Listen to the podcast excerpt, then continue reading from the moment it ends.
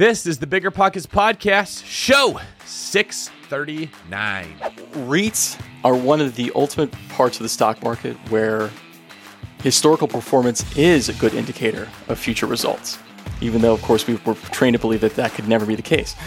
But REITs, uh, real estate in general, is such a steady business. If you think about most REITs, most commercial REITs, they've got leases that they've signed with tenants that run you know, not your typical rental lease, which is six months a year or maybe two years, right? The, in the commercial world, leases run five years, seven years, 10 years, even 15 years. What's up, everyone? This is David Greene, your host of the Bigger Pockets Real Estate Podcast. And joining me today is the man himself, Henry Washington, as we interview the Motley Fool's, Matt Argersinger. We talk macroeconomics, we talk real estate investment trusts, we talk stock trading, and we talk how to make it all work together. Henry, first off, how are you? And second off, what were your favorite parts of today's show? I am doing very well. Thank you for asking, sir. Yeah, man, the show was great. Uh, some of my favorite parts of the show where I just liked hearing the perspective of somebody who mainly invests in the stock market, but does own some traditional real estate. And so you can ask those questions that only somebody who does both would know, right? Like, what's your favorite strategy? Why one versus the other? What do you like about one versus the other? And so we have a little bit of a conversation about uh, how he enjoys both of those investment vehicles. And we learn a lot about REITs. And what I really liked and what I really enjoyed was being able to hear how to start not just understanding REITs, but how to start researching them for yourself and what key metrics to look for when you're researching them so that if this is something you want to get into, you have a starting point for understanding these things and how to research and understand what's the best one for you. Whenever I used to travel, I would get that creeping feeling that I lock my back door. How do I know my property is going to be safe while I'm away? But not anymore, thanks to SimpliSafe Home Security. I'm about to go on a three week trip to Copenhagen, but am I tripping about my trip? Nope. With award winning security and peace of mind from SimpliSafe, I don't need to worry. SimpliSafe is a super amazing alarm system that I actually installed in my house myself personally in less than 30 minutes. And there's so much peace of mind knowing that there's something in place to protect my homes, my goods, and my John Mayer shrine. SimpliSafe systems have high tech sensors that detect break ins, fires, and floods, indoor and outdoor cameras to keep watch night and day, 24 7 professional monitoring at less than $1 a day. Plus, SimpliSafe professional monitoring agents can even help stop crime in real time by speaking to intruders through the wireless indoor camera. Hey, hey, bud, get out of here. It's like that, but it's a lot better, I imagine. And if you buy the system and you don't love it, you can get a full refund with SimpliSafe's 60-day money-back guarantee. SimpliSafe has given me and many of our listeners real peace of mind, and I want you to have it too. Right now, get 20% off of any new SimpliSafe system with Fast Protect monitoring at simplisafe.com/pockets. There's no safe like SimpliSafe. What's better than low money down? No money down. Now through Rent to Retirement, you can buy a brand new construction turnkey rental property for no money down. Wait, hold on. This can't be right. I need to double check with Zach, Rent to Retirement CEO. Oh, hey, Rob. Zach, how the heck are you selling turnkey rental properties for $0 down?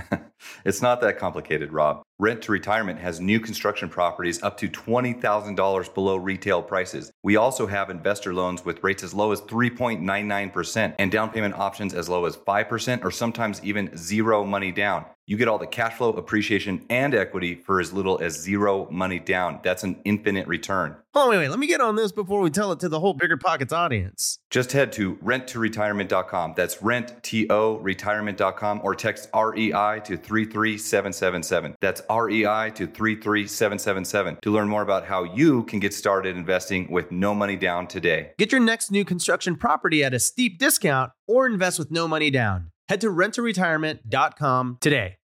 Remember when you had to pay to get a lead's phone number? It was like the dark ages until Deal Machine made skip tracing a thing of the past. Now, with your Deal Machine plan, you'll get unlimited access to phone numbers and contact information for no extra cost. That's right, get high quality, reliable information trusted by leading financial institutions, all fully compliant with the federal Do Not Call list. Explore over 150 data points, including age, gender, marital status, occupation, and a ton more. Trust me, this is the data you need for off market deals. With new filters, people flags, and color coded phone numbers, lead management just got a ton easier. Ready to step up your investing game? Sign up for a Deal Machine plan today and gain immediate access to this unlimited treasure trove of contact information and phone numbers. Just head to DealMachine.com slash BP. Transform your lead generation and deal making strategies with Deal Machine. Sign up today and start exploring the unlimited possibilities at DealMachine.com/bp.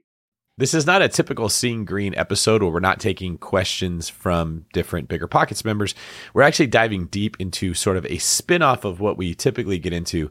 I think a, a REIT is sort of like if a real estate investor and a stock investor had a baby this is what you'd end up with.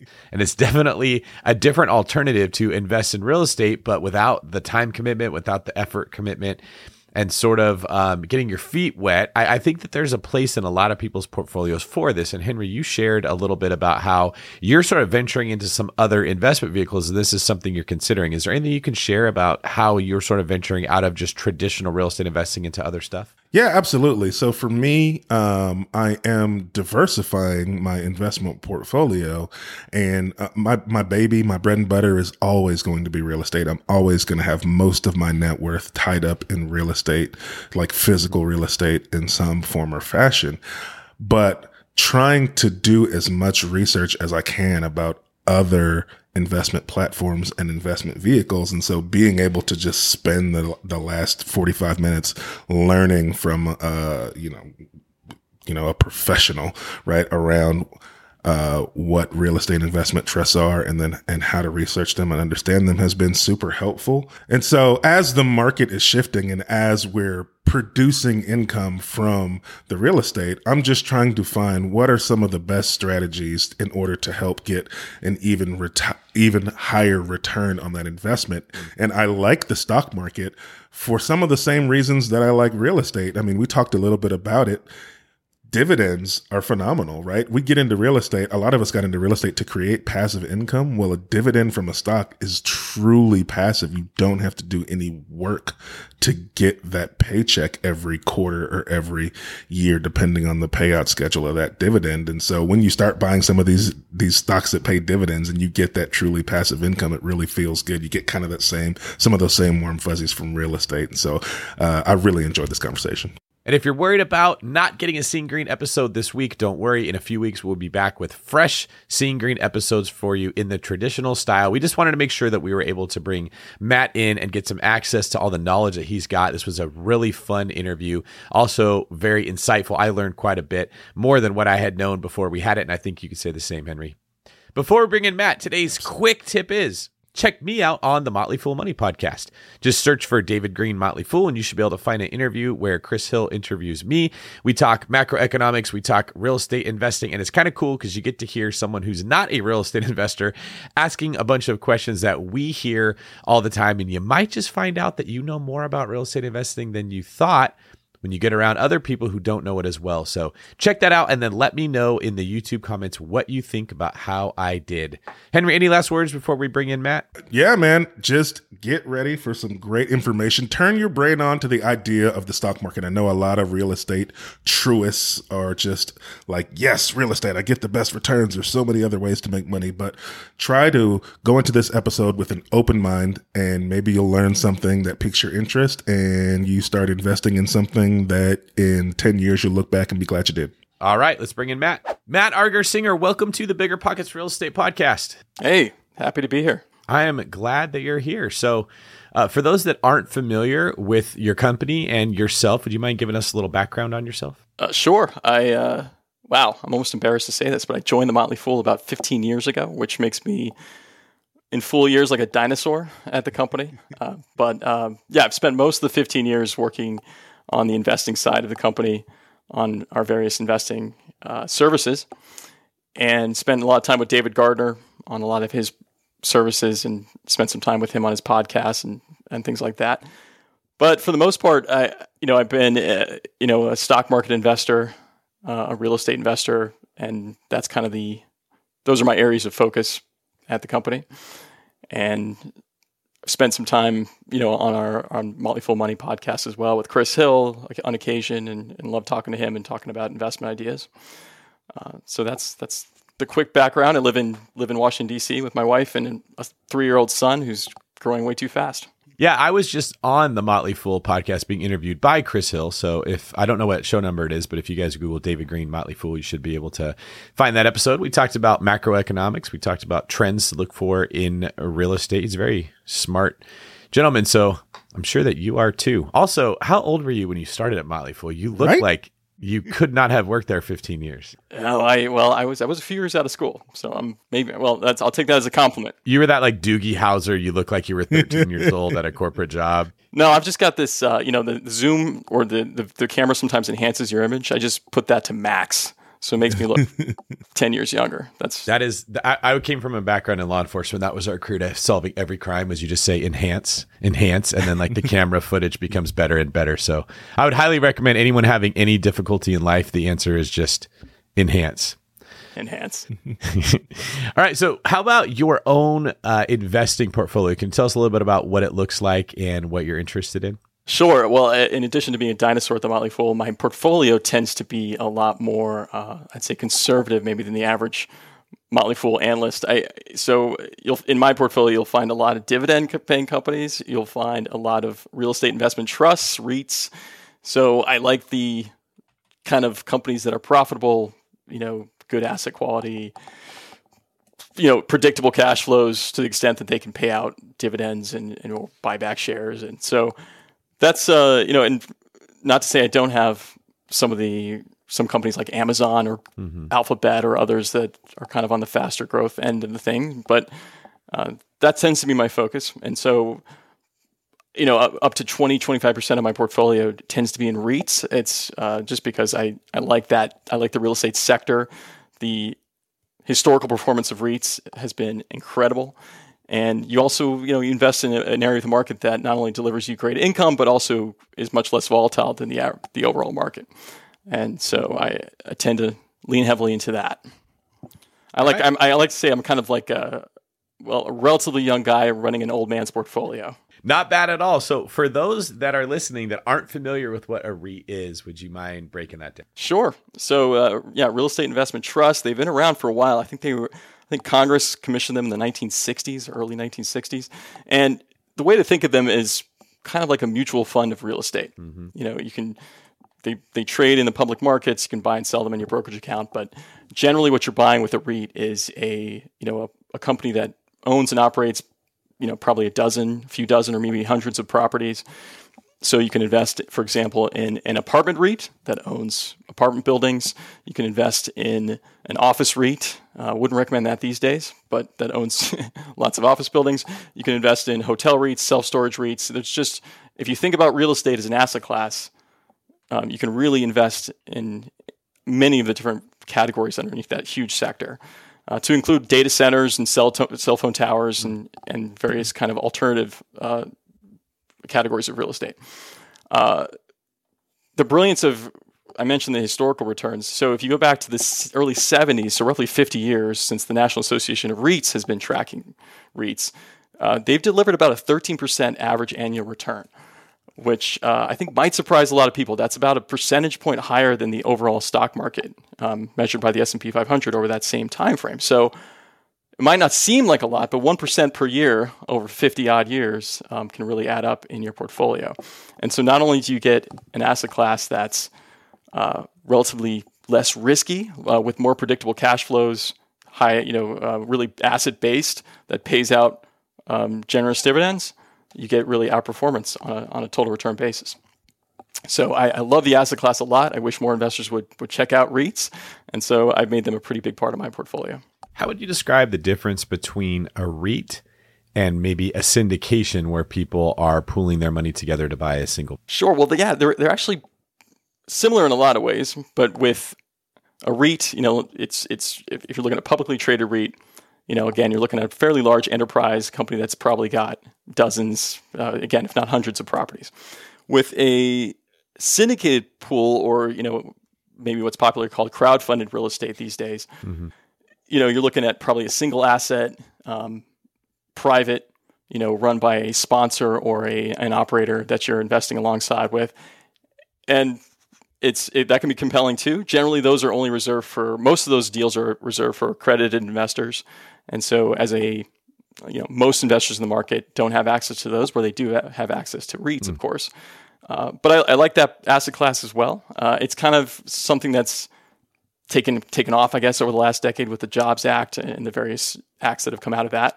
So it's become an interesting way for an investor to get exposure to single asset deals, which I like. So, you know, from a, a, you can use a crowdfunding platform, for example, to invest in a you know an office building in Chicago or a uh, an apartment building in Los Angeles, even though even though you might be on the East Coast, and that wasn't really possible as a real estate investor just 15 years ago.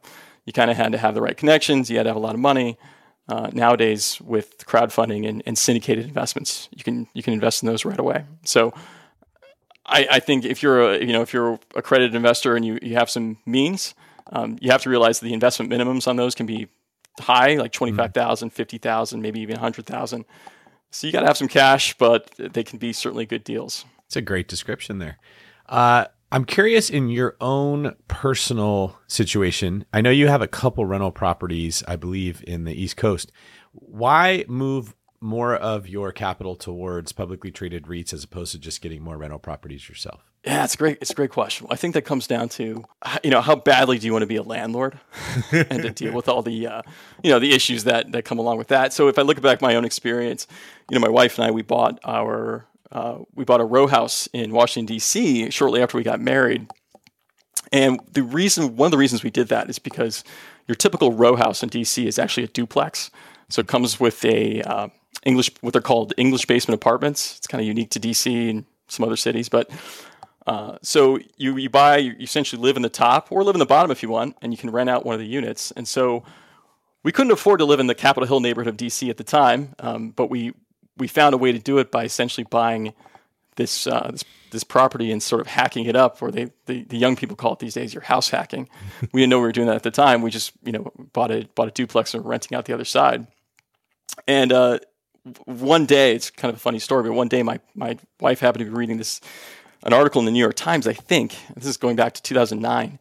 And there was an article about a company called Air Bed and Breakfast, which of course now we know is Airbnb. but at the time, I think people called it Air Bed and Breakfast. And she said, you know, wow, instead of doing a full time rental with our rental unit, we could we could try this Airbnb thing. And at the time, I think we were like one of three units in all of Capitol Hill, in the Capitol Hill neighborhood of DC that were do, that was doing Airbnb, and it was kind of crazy. Like we listed it, and it was like I, I, think it was like fifty bucks a night. It was really you know cheap at the time, and we like booked hundred days in in like a week, and we were like, this is unbelievable. It's mind blowing, right? Uh, and so and nowadays, if I look at Capitol Hill, there's probably I'm not going to joke probably 500 Airbnbs in the neighborhood of this house. Um, anyway, so that was that was our big first step into like, wow, you know, you can real estate's kind of a thing.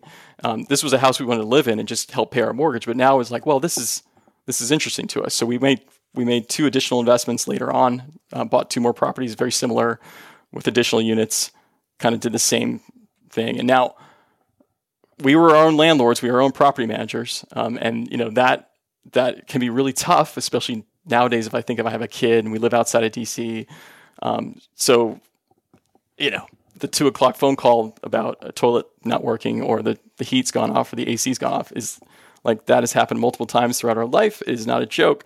And so if you're not a person who wants to deal with those kind of issues, REITs or these private deals are fantastic. Just invest in the equity and don't deal with all the headaches. Yeah, you know, it's funny is is you know you've got this stock portfolio and then the uh, conservative uh, real estate portfolio, as you call it, and I would say I'm the exact opposite. I've I have a, a healthy real estate portfolio and a very conservative stock portfolio.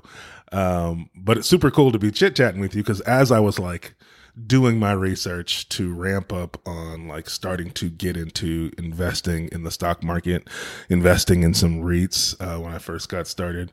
I read a lot of Motley Fool articles, so this is like super cool full sucker stuff for me. Um, so tell me a little bit about so with you being invested in REITs and and other performing assets in the stock market and having actual physical real estate, right? There's some other ancillary benefits to real estate and like do you recommend people kind of diversify like you have across both platforms because you get some of these other benefits from a tax perspective or or you get you know leverage and and appreciation and that kind of a thing or you know do you just wish you were all in one and not the other like now that you've kind of seen both yeah, it's great, great question. I, I think as as I've gotten older and, and, and, and your time gets sort of more divided, especially with family, there's I, I'm probably in a situation now where I would have loved to have sold all our physical real estate properties at the height of this recent market.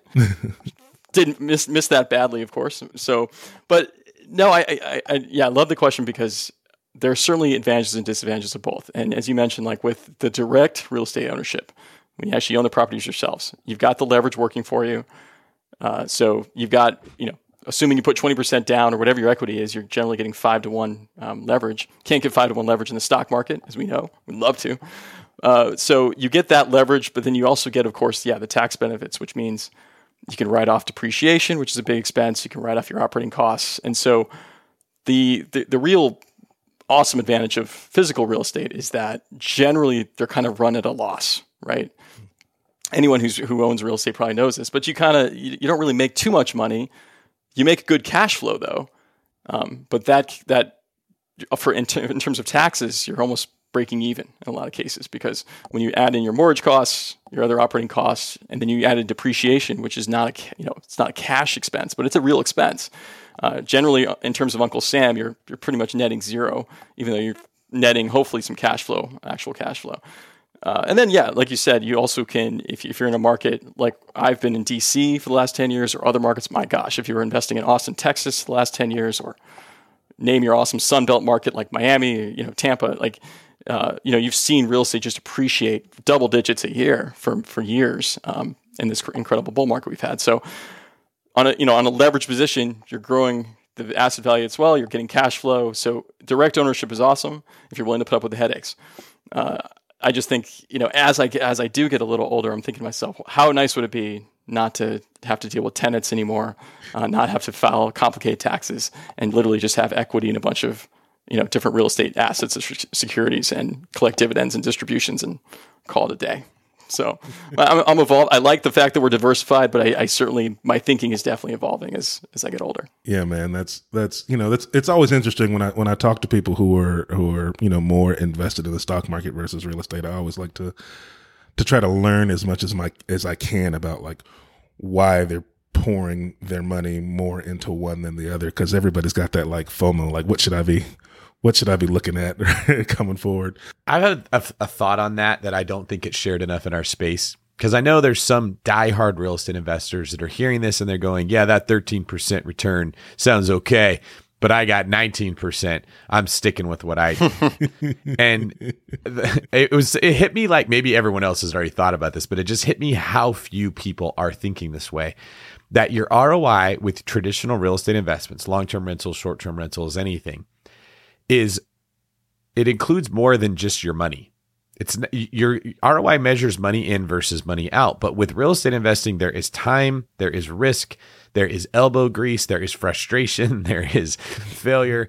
Those of us that love it just assume, of course, like this is a part of the game. But there's other people that don't love this, that aren't in love with that. There's people that make very good money in a medical sales job, or they're a doctor, they're a lawyer they have a great opportunity to earn money, but it requires a lot of their focus. And they actually lose money when they invest in real estate because the the return they're getting takes so much of their time that they're taking it away from a place they could make more money. And so it's something I, I realize that a lot of real estate investors don't understand why people invest in stocks or in REITs or in syndications, but it's because you're getting a pure ROI. It's not your time also going into it, Matt. Is that sort of a part of your journey that you had a, a bit of an epiphany with that same concept? Yeah, it's a it's a fantastic point. I mean, you you there's a lot of things that go into direct real estate ownership that you just don't measure. Like you said, I mean, you don't measure the time, even though you, you can try to, but you don't really. Yeah, you don't measure the time. The, sometimes the stress, those little trips that you have to take to buy something really quick for the tenant or to fix something, and uh, it, it's it's good and bad in a lot of ways. It's it's the the return on time is not great. uh, and you're not really measuring the full return that you're getting out of your, you know, from that the commitment you're putting into a, an actual real estate property. But then you're, you know, you also get there's this there's that cliche sweat equity, which which does come into play. I mean, I think it, you know, I think of the fact that my and, and gosh, YouTube has been a godsend over the last 15 years. But like, you know, doing things like replacing a kitchen, doing drywall work, uh, learning how to paint fast. I mean, it's just there's a lot of things you learn, and and avoided having to pay, you know, a, a contractor some really expensive amount of money or you know, especially these days, trying to find a contractor is just a nightmare. So, uh, what's what's wonderful is real estate. You know, it's it's. I feel like it's, it's an entryway point, right, for people who don't have, like, I don't. I'm not an engineer. I'm not a. I'm certainly not. I'm not a doctor. I'm not a scientist. You know, I'm not a software coder. Gosh, I wish I'd done that. But so real estate was a way for me to enter an asset class, even as a, a, person who didn't know anything and you can get in there, you can buy properties, you can learn how to do things, and there's some pain involved. Uh, but you know, it's just it, it, it, you can make really good you can make good money if you if you're willing to put in the hours and learn how to do things effectively, and be your own property manager. Uh, it's not for everyone, and trust me, I I love the idea of just not having to deal with hassles and having you know having a stock portfolio or private equity portfolio that just doesn't need require any of my time. I'm a complete passive investor. Uh, but you know, it, it, it, can be a wonderful way. I think if you're someone who just has a lot of maybe soft skills, yep. but you want to, you know, you want to get into an investment where you can really lever up and and get some nice exposure to to real estate. And so let's kind of talk about a little bit, you know, the, the elephant in the room, right? Like 2021, everybody was a genius in real estate and in the stock market, right? It was, you know, everybody was making money. It was a big party. Um, and now things are a little different, right? You know, you've got the stock market's down. Um, real estate is changing, definitely changing. The environment is changing. And so as someone who has, you know, money in both places, like how are you maybe changing directions is the or are you not changing directions and why? And like how are you preparing for this economic climate um, as it's you know fastly evolving around us? Yeah great question. Definitely a different world than we were in uh, a year ago. I think it goes back to i think what david asked about earlier which was you know the comparing sort of the private syndications to reits. Uh, what's amazing about the i think the stock market is that prices and valuations get reflected pretty quickly. So a lot of the great REITs that I follow, that I, many that I own, are, have already been beaten down 30, 40% to the point where some of their valuations look the best that they've looked at in seven, eight, nine years. And so I'm excited about that. What I'm seeing on the private side, though, is that you've got a lot of stubborn operators who aren't willing to kind of mark down the value of their real estate, or they're not willing to, you know, underwrite lower exit values for their properties.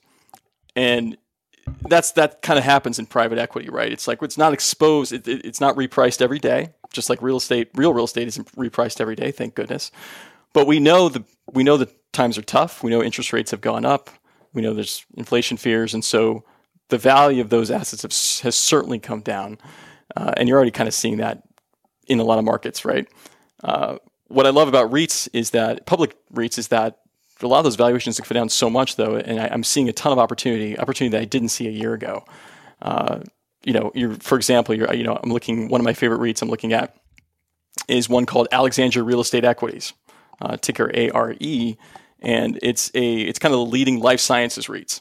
You know, what, some of their biggest tenants are, are the big drug developers, biotech companies, hospital systems. And a year ago, they were trading probably close to 30 times funds from operations, which is kind of the equivalent PE for uh, for for REITs, so 30 times, right? Uh, flash forward to today, they're like at 18 times FFO, and you know that makes me pretty excited. I feel like I'm getting a fair good, pretty good value in them, and that's that's very typical of a lot of uh, REITs right now. So the dislocation has kind of happened in the public markets, and so if you're a public market investor, you can kind of take advantage of those. Not so much, I think, in the real estate side, where in the direct real estate side, where mortgage rates have risen, borrowing costs are a lot higher. It's harder to get in or on the private side where I think valuations have not adjusted as much. So, as you're considering investing into a REIT, let's say someone hears this and they're like, yeah, I like that passive income. This wasn't mentioned, but I do think that it's worth considering that these are professional real estate investors that are eh, like analyzing these deals at a very high level that do it all the time that can put on their little nerd goggles and look at something that your your mom and pop investor or your short-term rental investor they just don't have angles to see and uh, if you're looking for a safer investment obviously there's nothing guaranteed but in many ways a REIT could be a better option than just wandering out and trying it on your own. What are some things that you're looking for within an individual REIT? Yeah great question. I, I, I think REITs are one of the ultimate parts of the stock market where historical performance is a good indicator of future results, even though, of course, we were trained to believe that that could never be the case. But REITs, uh, real estate in general, is such a steady business. If you think about most REITs, most commercial REITs, they've got leases that they've signed with tenants that run, you know, not your typical rental lease, which is six months a year or maybe two years, right? The in the commercial world, leases run five years, seven years, ten years, even fifteen years. So imagine, you know, you're a you're a REIT, you own property and you've got a tenant there that's signed a lease for the next 10 years. And so you have amazing cash flow visibility uh, into that. And also, also great thing is that you know those leases often come with price escalators, annual price escalators from three percent. Some are linked to CPI, so they're even inflation uh, linked. So you have an asset that's incredibly uh, predictable in terms of cash flow. Uh, so one of the things I look at with REITs is you know how has this REIT performed historically? has it delivered a, a nice total return to investors? The other thing you can look at is the management team behind the REIT. And in unlike a lot of the other sectors of the economy, uh, in REITs, it's not it's not atypical to find a management team that's been there for 20, 25 years, or a CEO that's been with the company since he left college, you know, and is still with the company. And if you have a, a management team in place that's delivered great returns to shareholders, they're still involved in the business because it's not a business that really gets disrupted like your typical you know technology stock or software company. Uh, and so you know if you have a REIT with a great 10, 15, 20 year track record, it's highly likely it's probably going to have a pretty good track record uh, going forward. And then with with REITs, you know, one you know, attractive things, of course, is the dividend. Um, that's why a lot of I think most investors think of REITs is because they pay high they pay nice dividends. But you know, you need to take a take a look at the payout ratio and understand you know what kind of earnings power the REIT has, uh, what kind, what are its funds from operations, which is sort of the cash flow of the REIT, and make sure that payout ratios say below seventy percent is a, is a good kind of threshold. And if so, if you've got a REIT with a good track record, good management team, payout ratio is reasonable, uh, good chance that's a that's a good investment opportunity right there. Well, something you were talking about that I was thinking was a lot of the people that are doing really well in, let's say, the short term rental space, let's take Scottsdale, Arizona, or the Smoky Mountains in Tennessee, really popular areas. If you bought your oh, yeah. place in 2019, 2020, you probably paid half of what those those uh, are now, and your interest rate was half of what it is now. Those people are crushing it. They're they're doing amazing. if you're trying to get into that market today, it is incredibly difficult, and you're not going to get the same return. And so with a REIT, part of what's cool it would it would be like buying into someone else's Scottsdale short-term rental at 2018 or 2019 numbers, right? So a lot of those deals that they've bought over the years, you are now jumping into that incredible like opportunity and the cash flows that they're receiving versus trying to get into the, the market that's more difficult now. Any thoughts on that? Absolutely. Yeah, I think that's a great great point. I mean, so I you, your what your question reminded me of the um, there's a REIT called Invitation Homes, and the ticker is INVH. And they fo- is that a Blackstone's? Well, it's it, it, was originally it was owned by Blackstone. It was kind of founded by Blackstone. Was spun out several years okay. ago, and uh, they they specialize in single family rentals um, in a lot of hot markets. And you know that their stock price is down. I want to say 25 percent from its high. And so yeah, in a way, if I'm a, if I'm buying Invitation Homes today, I'm getting exposure to this massive single family rental market mm. uh, at probably, yeah, like you said, 2017, 2018 prices. Where as an individual, if I go out and try to buy a house in one of those markets, yeah, right. good luck. It's, it's a lot more expensive and hard to do. Can you talk a little bit about um, I don't know if the right word is mindset, but let me kind of frame it up for you, and then and then you'll kind of see where I'm going. So, as a traditional real estate investor, when we're buying a property, right, we're looking to get it at a good price, where we're going to get some cash flow, um, and then hope hopefully we get some appreciation. But the goal typically for most buy and hold investors is to get in and then we hold that thing for as long as possible, right? And reap the right. benefits for as long as possible when we're talking about REITs, how should somebody who may be traditionally looking at you know, owning property who might be interested in now looking into some of these REITs? Like, what's the mindset you should have as you go into trying to buy into a REIT? You know, cause there's, you know, with stocks, you can, you can try to buy low, sell high in a month, right? Or you can try to mm. hold it for the long term. You can buy because you like the dividend payouts and you, you're buying for cash flow. Like, what's kind of that mindset you should have when you're looking at a REIT versus traditional real estate? Yeah, it's hard to do, but if you can have the same mindset that you do with, with you know a, a, traditional house or property, uh, it's it's it, that's the way to go, right?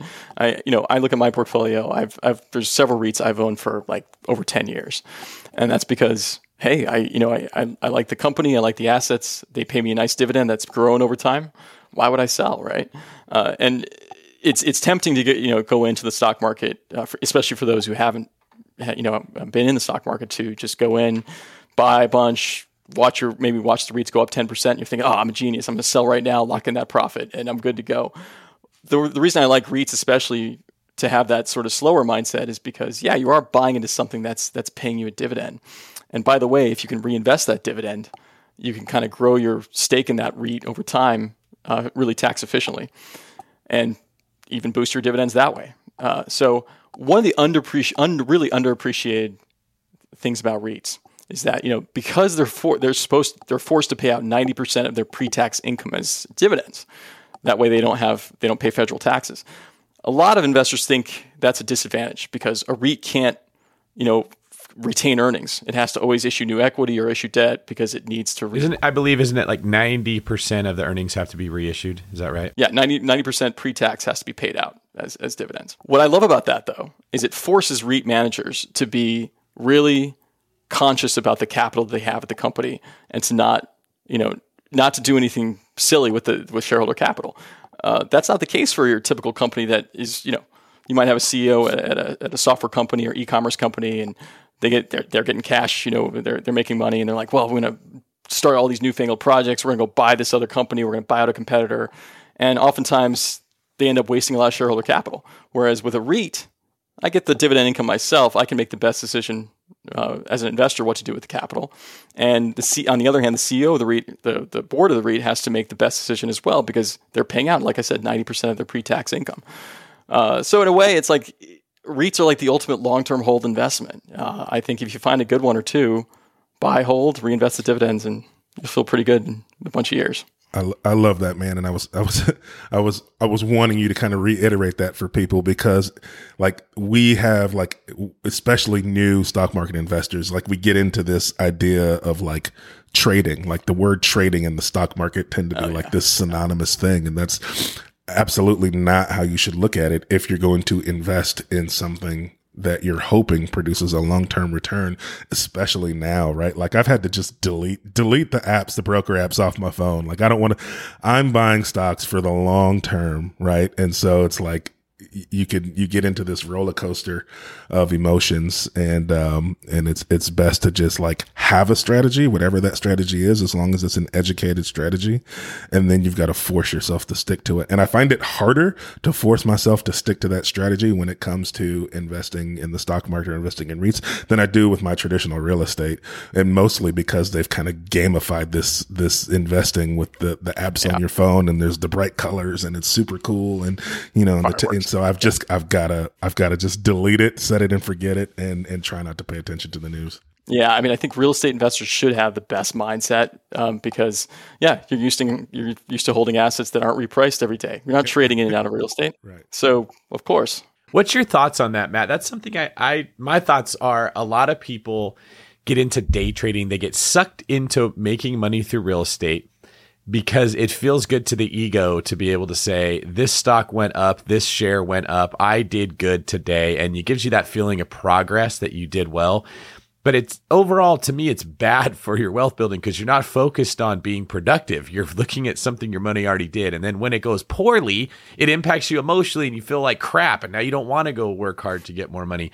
Are you of the mindset that it's better to find a way to make investing as boring as possible and just let it do its thing? Or do you think that there's a place for the people that are like micromanaging their individual portfolios? I, yeah, I don't want to say I, I don't want to make investing in the stock market sound boring. Uh, you know, it, it it can be fun. I mean, I think the most joy I have investing is you know just learning about a new company, learning about a new REIT, learning about a new industry, and you know if you know, if if I like it, getting some skin in the game. I think that's exciting. But yeah, where you should treat stock investing is watching paint dry. Yeah. Is generally just you know that's that's the approach you want to take with the stock market. And, and dividends and REIT, dividend paying companies and REITs allow you to do that. I think unlike a lot of uh, other stocks. Because you know talking about the gamification of it yeah i might feel good if my if the stock i own is up 10% but to me it's almost better. It's like i love when i get the quarterly dividend check. That's like my ego boost. I'm like oh yeah this company just uh just you know gave me gave me some wrote me a check and by the way sometimes you know when they raise the dividend i'm like oh i just got a pay raise this company just mm-hmm. gave me a mm-hmm. pay raise uh, and so it's fun to see that that cascade and and then you know your the quarterly cash you're getting from these stocks and REITs to go up over time um, it might seem like paint, you know, watching paint dry, but it can be incredibly lucrative. I think that's the key is when the check comes in, you can get your excitement from that, right? Like yeah. as a real estate investor, when the cash flow comes in, get excited. Don't check oh, the price of the house on Zillow three times a day. Did it go up? Did it go? Oh, went down. This is horrible. My Zestimate is crashing. Yeah. you know, you know, I saw Redfin's, that. Why is Redfin? Why is Redfin five percent less than the Zestimate? yeah, and you're like emailing really? Redfin requesting like a new appraisal on your house because it's not as high as Zillow's is or something. Uh, I noticed this with a lot of the crypto investors. Like, there's some really sad stories of when it tanked recently suicides happening, like people, horrific, horribly sad stories that people put their identity in their net worth through an asset class that is so volatile. They thought they were a real millionaire because these assets went up to a million. And then when they went down, they absolutely tanked. And I guess that's kind of what I'm getting at is if you let your a rising asset price or your portfolio going up in value make you feel good you are exposing yourself to the downside where it can also make you feel bad. And if you can sort of detach from the outcome and just say, here's the fundamentals, I'm going to continue to invest based on the research that I did. Like I like what you said, do a lot of research on the paint color, and then once you put it on, just let it dry. just let it be. Let it be. Watching paint dry can be fun. You get the, the it looks different in different lights. You want to let it dry and see if the color That's looks your like Arkansas what show in there, brother. Like. Oh, sorry, sorry. Excuse me. We don't have a lot to do here, so you go down yeah, to the Home much Depot. Slower pace over there. I remember when I visited Arkansas, they were like really proud of the Bill Clinton Library, the fact that Derek Fisher was from there, and uh, one other thing, uh, what was it? It was uh, Dillard's. It has their headquarters there, and like everyone is yes. very proud of those three things. Yes, we also have Walmart headquartered here, and so you all probably bought something from there recently. So you're welcome. No, I love, I love, I love the point, David. Uh, just because what a lot of investors don't appreciate, who are especially newer investors, is the the downside hurts a lot more than the upside. I and various psychologists have written things. I think Jason Zweig has written about this in the past, but it's just I think the losing money on a stock hurts like three times as much as the the euphoria from winning, you know, gaining ten percent on a stock. And uh, yeah, I mean, especially in crypto. I mean, my goodness, I, I'm not a crypto investor. I I've had fun staying poor the last few years, I guess, but uh, it's an incredibly volatile space. Um, and now you know a lot of these these DeFi projects and stuff, you're you're layering on leverage to what is already an extremely volatile asset. Um, yeah, that just you know in the in, my boring boring old real estate world, you just can't do that. Um, but man, it's it can be treacherous. So when it comes to looking for specific information about REITs, do you have some favorite resources? Is the Motley Fool a good place to go? Is there other places that you recommend people look these up? Sure. Yeah. If you go to yeah fool.com, um, there's a whole you know we kind of have real estate as a whole sector there. Uh, there's there's free articles every day coming out. Um, you know, talking about various REITs or real estate companies. Uh, I, I, think one of the best things you can do if you, you know, go to fool.com, I should do that first, I guess. But second, um, if you go to a lot of these companies' websites, I mean, just go to, uh, to let's use an example, um, Realty Income's website, ticker O. It's probably the most well-known REIT out there. It's one of the largest ones. You go to their website. There's a huge, there's great investor relations segment of their website that has presentations, that has transcripts from conference calls and earnings press releases, and it it has so much great information. Um, and so you can really get to know a company just based on its investing relations site. I think that's that's get it right from the source. You know, and there's there's always usually a section on the dividend history and how long they paid the dividend and you know what the current yield is and things like that. Um, it's all it's all useful stuff. Um, I don't know if this is a good opportunity for me to do this or not, but I will go ahead and do it. You know, there's there's a service I run at the Motley Fool called Real Estate Winners. I don't like I don't love the name, so you, you guys can tell me what you think of the name. it's called Real Estate Winners. You know, when you're trying to start a service, you kind of have to do a trademark search and figure out what names you can actually use. So that was one name we could use. So we took it. Anyway, so with Real Estate Winners, it's mostly a REIT based investing service. It's a subscription. And what we do is we come out with one or two new REIT ideas a month, along with a bunch of other content. Um, and if you go to REITs.fool.com right now, you can get a, a nice 20 or 25% discount off the annual subscription fee. So um, we, of course, are publishing research all the time on that service and new ideas as well. So that's a great, I have to get that plug in. So can you go go a go a layer deeper for us? And for those like, because sure. I, I mean, I I love no, even how simple it sounds. Like you want to know something about somebody, go to their website. Like I get that, but for those of us who are just, there's just a lot of people who are intimidated by the stock market and then like doing this individual research because it's, it's the, the information is not all in one consolidated place. So if I'm researching REITs and I'm going to these websites, what are like two to three key metrics I should be looking for at these websites? Uh, yeah, I think look at a. Uh, this is a little bit of an insider metric, but funds from operations. I've mentioned it a few times. Um, it's commonly known as FFO, and that is the REIT's basically the, the key earnings metric that for REITs because, like we talked about with real estate, uh, depreciation is a major expense. So when your average company reports earnings, um, you know it's usually depreciation is in there, but most companies don't have a lot of depreciation because they don't they're not asset heavy, they're not very capital intensive. But REITs, of course, you know own real estate, and real estate is an asset that you can depreciate um, uh, over time. And so FFO um, it, it takes earnings, it, it takes out the depreciation, adjusts for it, adjusts for some other expenses. And that gives you kind of like a good underlying way of looking at a REIT. Has the FFO, what is the FFO per share? What is the price to FFO per share? Has the FFO grown over time? Uh, and that kind of tells you how a REIT's earnings um, are doing. I think looking at looking at the balance sheet is is good too. Um, I think something like um, you know, like your your your debt to EBITDA, for example, with REITs. Uh, something that's try to find a REIT that's say trading for less uh, less than seven or eight times debt to EBITDA is is gives you a good indication that the balance sheet's probably fine, and you know the, the REIT's not going to run into any financial issues.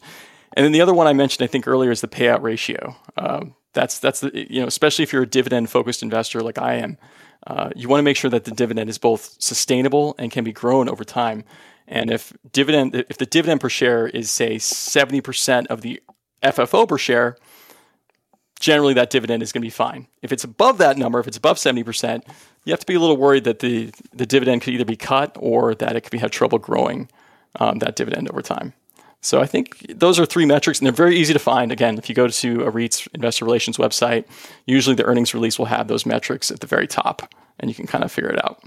Whenever I used to travel, I would get that creeping feeling that I locked my back door. How do I know my property is going to be safe while I'm away? But not anymore, thanks to SimpliSafe Home Security. I'm about to go on a three week trip to Copenhagen, but am I tripping about my trip? Nope. With award winning security and peace of mind from SimpliSafe, I don't need to worry. SimpliSafe is a super amazing alarm system that I actually installed in my house myself personally in less than 30 minutes. And there's so much peace of mind knowing that there's something in place to protect my homes, my goods, and my John Mayer shrine. SimpliSafe systems have high tech sensors that detect break ins, fires, and floods, indoor and outdoor cameras to keep watch night and day, 24 7 professional monitoring at less than $1 a day. Plus, SimpliSafe professional monitoring agents can even help stop crime in real time by speaking to intruders through the wireless indoor camera. Hey, hey, bud, get out of here. It's like that, but it's a lot better, I imagine. And if you buy the system and you don't love it, you can get a full refund with SimpliSafe's 60 day money back guarantee. SimpliSafe has given me and many of our listeners real peace of mind, and I want you to have it too. Right now, get 20% off of any new SimpliSafe system with Fast Protect monitoring at simplisafe.com/pockets. There's no safe like SimpliSafe.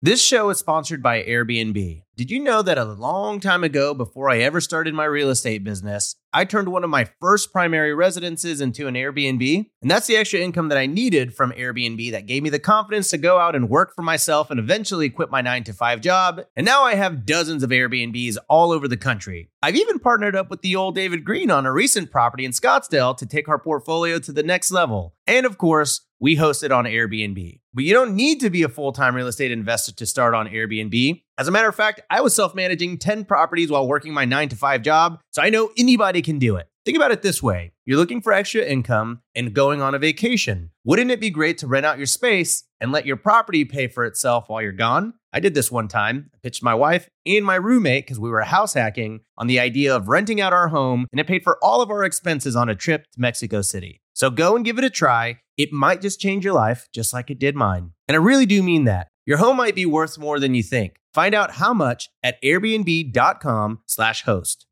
Deciding how to invest your capital can be extremely challenging, especially when the market is constantly changing. That's why it's never been more important to partner with a company that has a great track record. The BAM Capital executive team has successfully navigated through the Great Recession, COVID 19, and the current interest rate environment while delivering maximized returns to their partners. BAM Capital is a trusted multifamily syndicator with over $1.3 billion in transactions, delivering a historical average of over 35% IRR with an average hold period of three and a half years. And BAM Capital has consistently paid preferred return distributions for over 50 consecutive months, has not lost limited partners capital, and has not called capital past the subscription amount. BAM Capital's disciplined investment strategy is targeting undermanaged institutional quality trophy assets throughout the U.S. heartland for accredited investors who are looking for generational wealth building or monthly income opportunities. Their offerings target cash flow stability, capital preservation, long term appreciation, and accelerated tax benefits. Join BAM Capital's over 1,200 investors across 44 states and get started today at bamcapital.com. Again, that's bamcapital.com.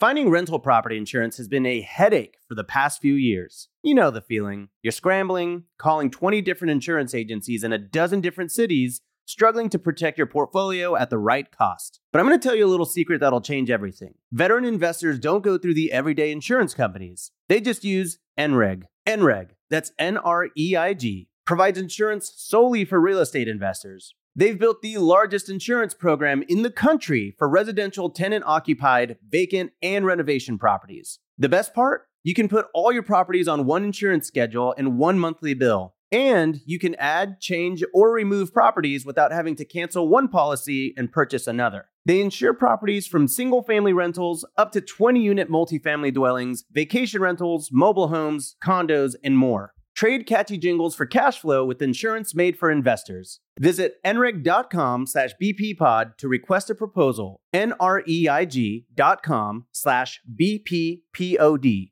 What are some things you've seen in uh, REIT where they've gone wrong, where the, it did not perform well, or or maybe people might have lost money? Well, yeah, one of the big one of the big traps that I think investors will get into is there's a whole class of REITs called mortgage REITs and they're REITs that aren't backed by real property or assets. They're simply REITs that invest in securities, commercial backed securities, mortgage securities, or they lend. They do a lot of lending mm. to uh, to commercial real estate or, or residential mortgage uh, borrowers.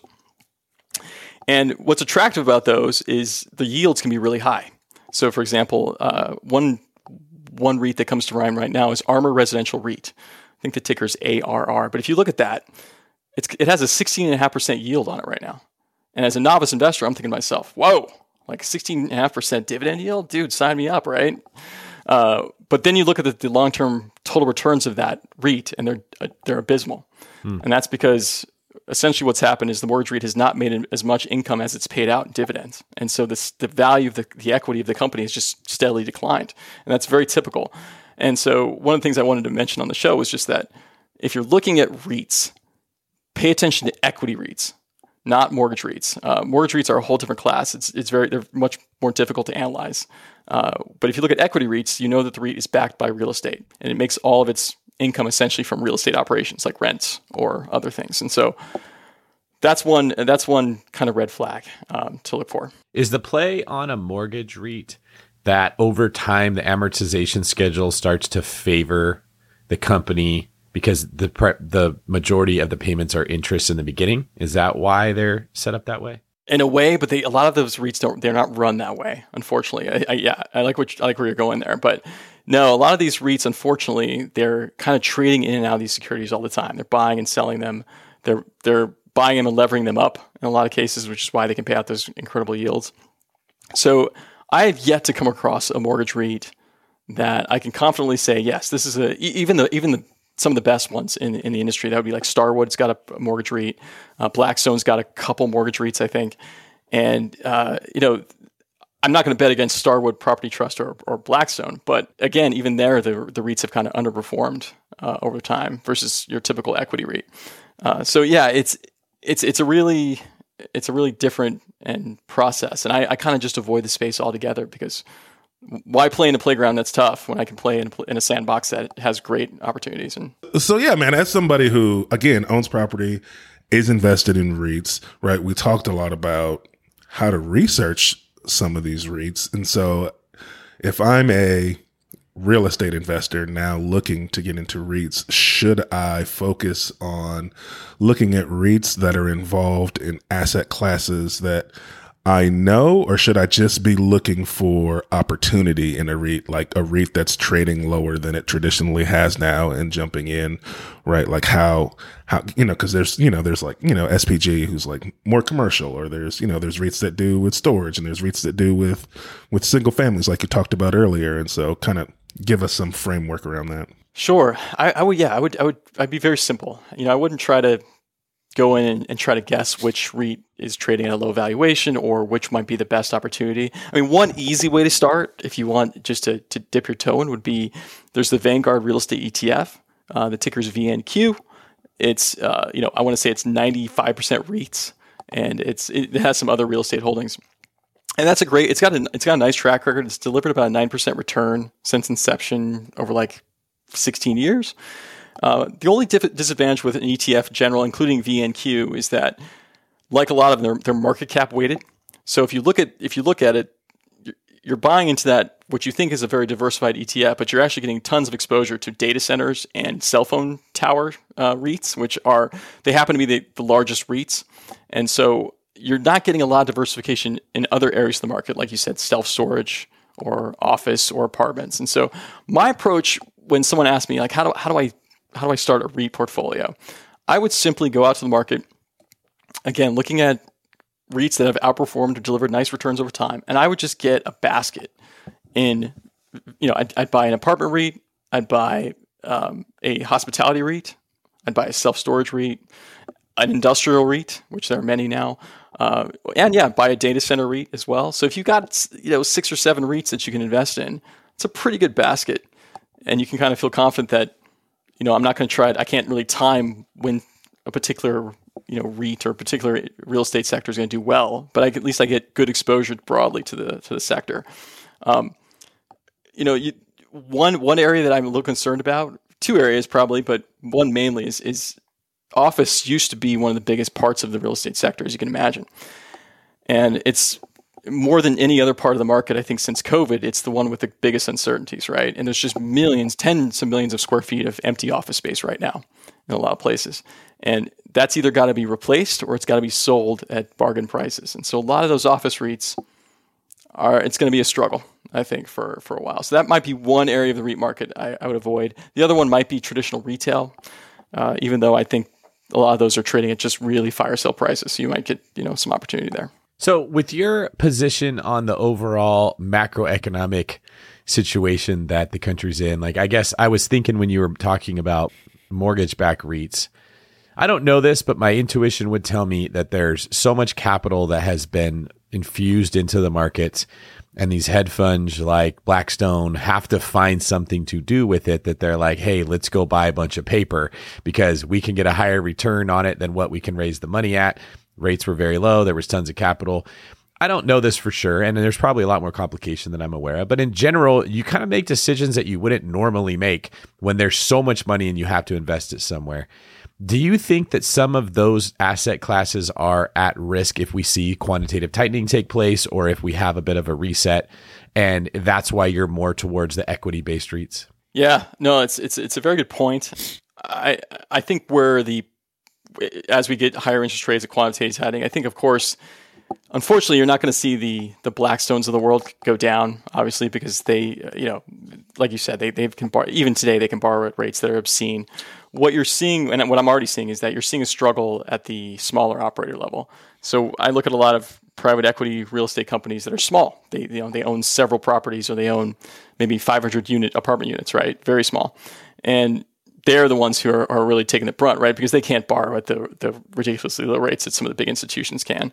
Um, you know, in, in a lot of cases, they're getting high interest rate construction loans or high interest rate mezzanine loans or bridge loans, trying to you know develop do a, a single development in, in, a town, a city or town, or they're trying to recapitalize something, and you're going to see the stress there first, as always, with the smaller players, and you're seeing that with the big with the big REITs, the, the nice thing about REITs in general right now is REITs REITs have some of the best balance sheets they've had in years. Um, they kind of learned their lesson from the GFC, you know, 12, 13 years ago when REITs were a lot more leveraged.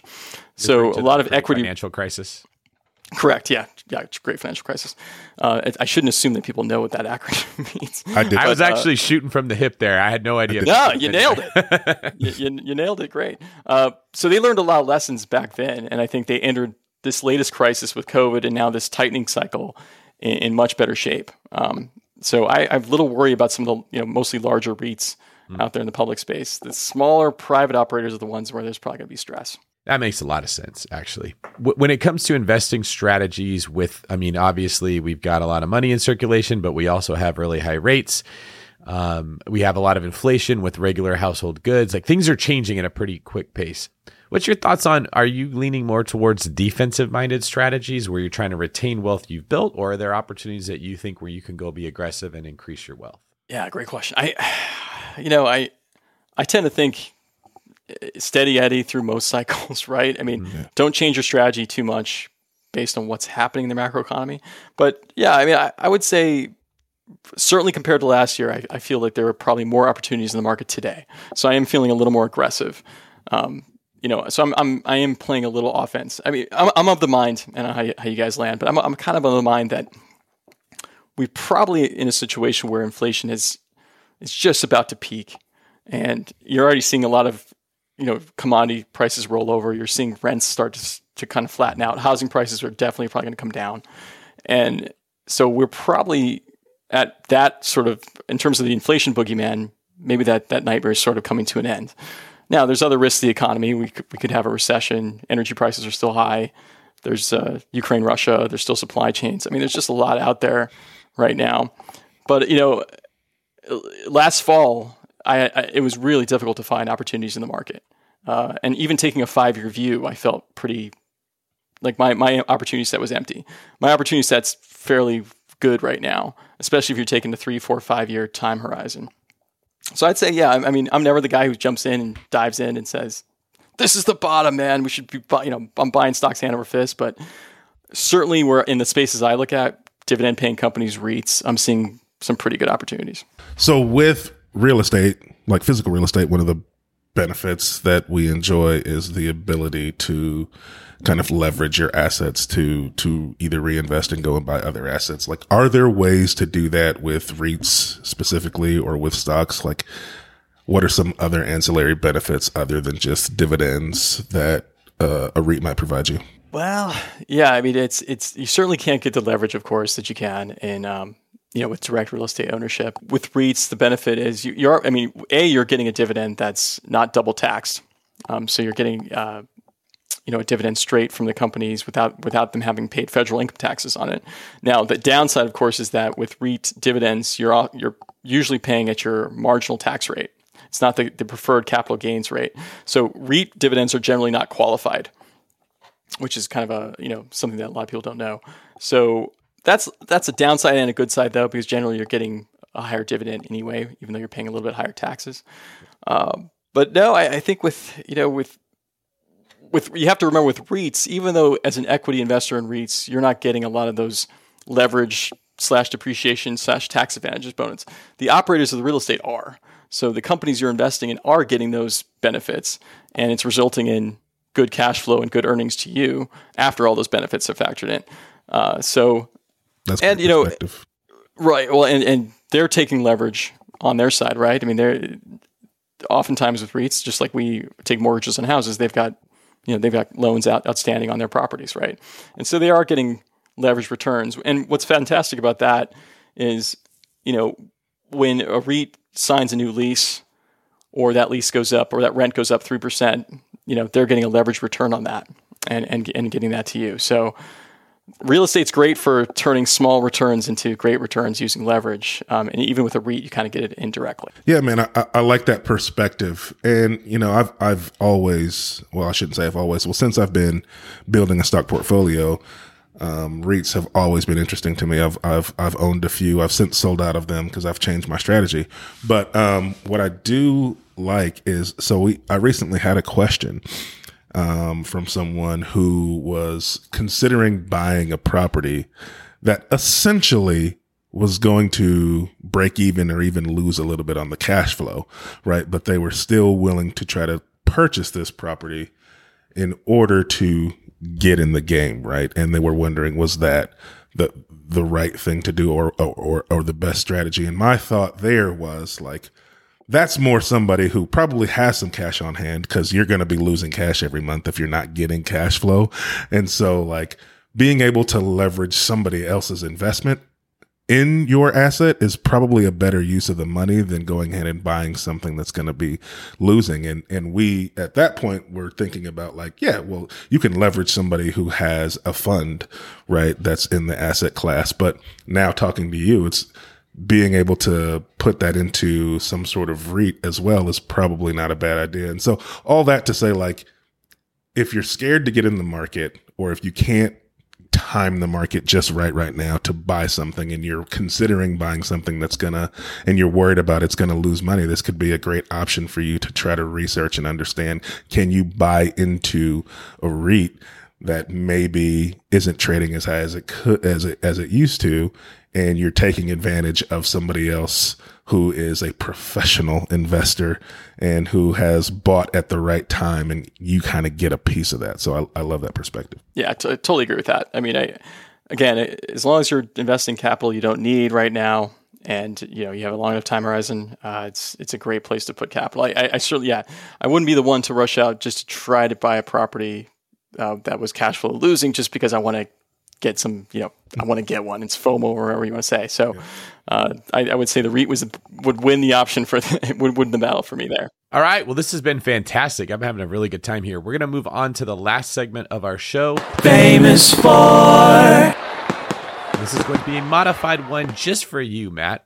Henry and I will take turns firing questions off at you. Question number one: What is your favorite? Stock or equity related book? I don't know if it's my absolute favorite, but since it's, it's appropriate to the topic, uh, there's a book called Investing in REITs.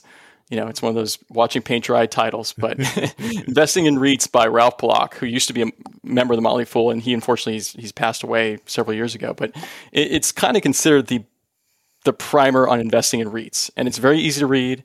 It's an awesome, you know, it, it can really educate you about the market and uh, I've read the book three times actually, and I, you know, I have a, I have a book that's it, my version is just scribbled with notes because it's just so many good insights that I always go back to. So, uh, investing in REITs would be the book. So, with this question for real estate investors, typically ask, "What's your favorite uh, investment book?" And everybody always says, "You know, Rich Dad Poor Dad." So, so what's the Rich Dad Poor Dad of the stock market mm. world? Is it Money Master the Game? Like, what's that book? Oh gosh, the Intelligent Investor. It, it, I've never read it, so it could be. uh, you know, I I think um, you know I'm sure you've gotten this one, but the the Roger Lowenstein biography of Warren Buffett, I think it's called um, "The Making of an American Capitalist." It's not so about the stock market. I mean, of course, it's about Warren Buffett, so it's about the stock market. But that is probably one of my favorite stock market books. Um, I do love Rich Dad Poor Dad though. I mean, just to just to go back to that one, I I definitely read that one, and despite whatever Robert Kiyosaki has become today, I think he wrote one of the best books out there yeah, for, for real estate investors. that's a fact. All right, sorry for the deviation. Question number two: What is your favorite focus stock podcast and or episode? Oh, um, well, gosh, I, Chris Hill would kill me if I didn't say Motley Fool Money, right? But okay, that's that's boring. Um, I think the Patrick O'Shaughnessy uh, Colossus family of podcasts, especially his Investing Like the Best podcast. Um, I, I, go to that pretty pretty often. Um, so I think that's probably my go to. Awesome. So what hobby or skill set do you need to be in the stock market? I think ultimately you have to have two things. I think you have to be curious, curious about businesses, curious about finances, and then I think you need to be have patience, which is hard.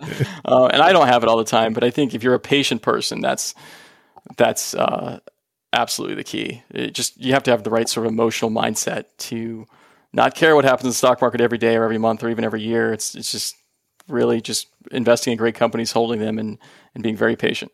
All right. In your opinion, what sets apart successful investors from those who give up, fail, or never get started? Yeah, that, that, I think my last answer to that, the third, the, the other question might, because I would, I probably feel the same way. It's, it's really, it comes down to emotional fortitude more than anything else. I think that's what. It's not who's smarter, or I think, or, or who does better research, or who's more diligent. It really comes down to just your emotional fortitude. All right. So where can people find out more about you? All right. Well, you can, yeah, you can go to, you can go to fool.com. I'm also, uh, uh, you know, a regular guest on our Motley Fool Money podcast and radio show with uh, with Chris Hill. But yeah, if you're interested in really taking a big step into uh, real estate investing in the stock market, you can go to reits.fool.com and that will give you access, subscription access to the service I work on called Real Estate Winners. And there's a, I think there's a discount there of 25% off the normal price. Um, so if you're really interested, go to reits.fool.com. Uh, but like fool.com is just a great place to start, of course, with all a bunch of free articles on, on real estate investing. So start there. Fantastic. Thank you very much for this, Matt. This has been insightful, even a little profound, that I would say, and most importantly, fun. I can tell that you are a uh, full time podcaster for a job because you did a great job. We appreciate you being here. Oh, thanks, David. Thanks, Henry. Thank you very much. Great time. This is David Greene for Henry, the fifth wonder of Arkansas, Washington, signing off.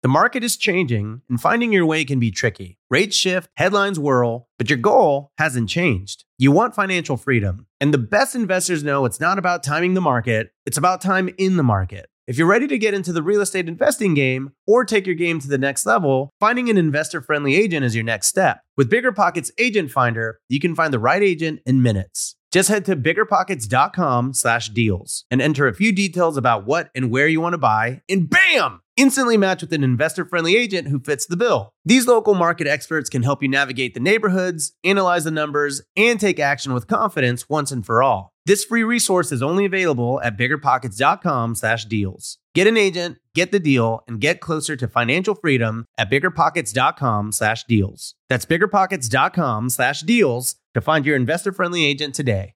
The content of this podcast is for informational purposes only. Past performance is not indicative of future results, and all host and participant opinions are their own. Investment in any asset, real estate included, involves risk. Use your best judgment and consult with qualified advisors before investing. Only risk capital you can afford to lose. Bigger Pockets LLC disclaims all liability for direct, indirect, consequential, or other damages arising from reliance upon information presented in this podcast.